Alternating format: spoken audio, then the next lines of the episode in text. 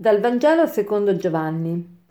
In principio era il Verbo, e il Verbo era presso Dio, e il Verbo era Dio. Egli era in principio presso Dio.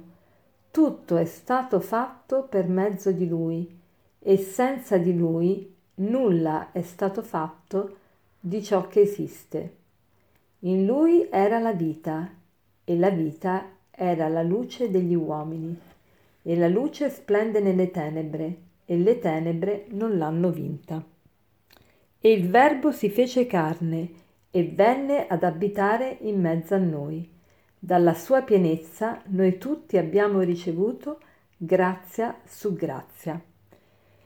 Questo è l'inizio del Vangelo di Giovanni, detto anche il prologo di Giovanni. È, un vero e proprio lavoro, capolavoro di arte, di, di una bellezza incredibile, di una profondità eh, veramente encomiabile e, pro- e una profondità che ci fa pensare anche all'inizio proprio della Sacra Scrittura, il libro della Genesi.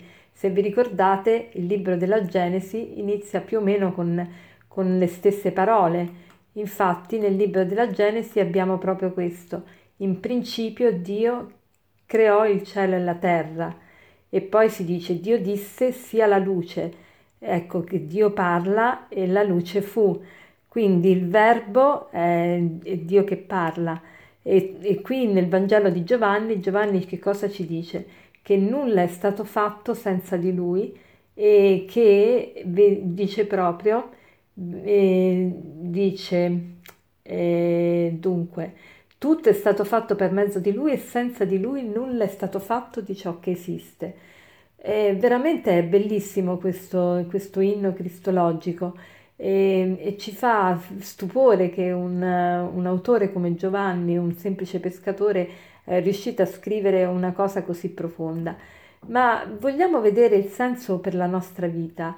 Eh, che cosa vuol dire che il verbo si fece carne? Il verbo si fece... Che, che cos'è il verbo? Il verbo in eh, greco, noi lo traduciamo il verbo, in greco è logos. Logos non vuol dire soltanto verbo, non vuol dire soltanto parola, ma vuol dire anche ordine, vuol dire anche eh, logica, vuol dire anche eh, successione ordinata, vuol dire anche ehm, pienezza, vuol dire tante cose. Quindi il logos è tutto ciò che è armonia, tutto ciò che vediamo nel mondo, esserci nel mondo, questa, eh, nella creazione. E, e, questo verbo si fa carne, cioè diventa veramente visibile, eh, cioè tutto l'ordine della creazione, l'ordine che è in Dio diventa visibile nelle sue opere.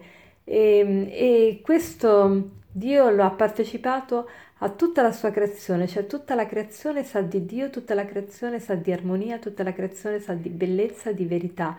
E, e quindi siamo invitati noi oggi a riflettere sulla nostra vita e vedere se la nostra vita eh, è armoniosa, se la nostra vita riflette questa luce divina, se veramente anche noi possiamo dire di trovare nella nostra vita questo ordine, questa, ehm, questa completezza, eh, questa armonia, eh, eh, questo splendore.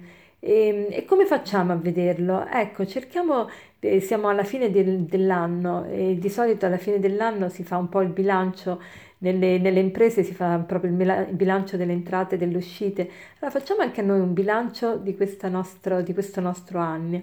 Prendiamoci il tempo, ecco, io vi inviterei oggi a prendervi il tempo per riflettere e per vedere insieme a Dio come è andato quest'anno, i punti salienti, i punti più importanti e le, gli eventi principali che hanno marcato eh, le, questi mesi, questi 12 mesi e vedere come li abbiamo vissuti, se li abbiamo vissuti, se veramente questo verbo, cioè questa armonia, questa luce di Dio si è fatta carne, cioè si è fatta visibile, se in questi eventi della nostra vita noi abbiamo visto la mano di Dio. E vi invito a essere, a vedere il passato non con ehm, nostalgia né con rammarico né con, eh, con l'idea eh, di averlo sprecato, ma vederlo con gratitudine. Che cosa vuol dire vedere il passato con gratitudine?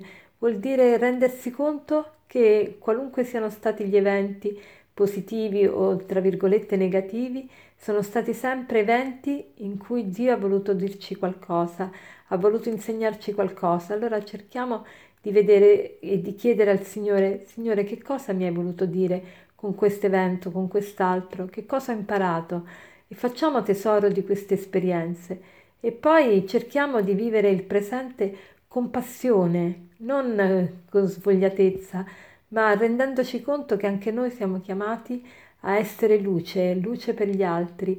E come il verbo era la luce, e la luce degli uomini e la luce splende nelle tenebre, le tenebre non l'hanno vinta, anche la nostra luce non deve vincere le tenebre de, del male che ci circonda. E poi facciamo il proposito per vivere il nostro futuro con speranza. Futuro con speranza, che vuol dire? Futuro con speranza vuol dire questo, vuol dire saper vedere tutto ciò che il Signore permetterà nella nostra vita come provvidenziale, come qualcosa che sicuramente sarà proficuo per noi e per gli altri, anche se in maniera alquanto misteriosa.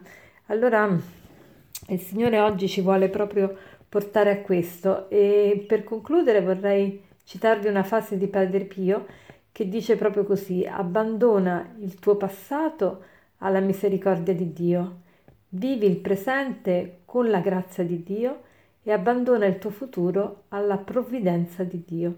Buona giornata e buona fine e buon principio, buon anno, buon anno che sia un anno di grazia, un anno vissuto ancora con più consapevolezza e più amore.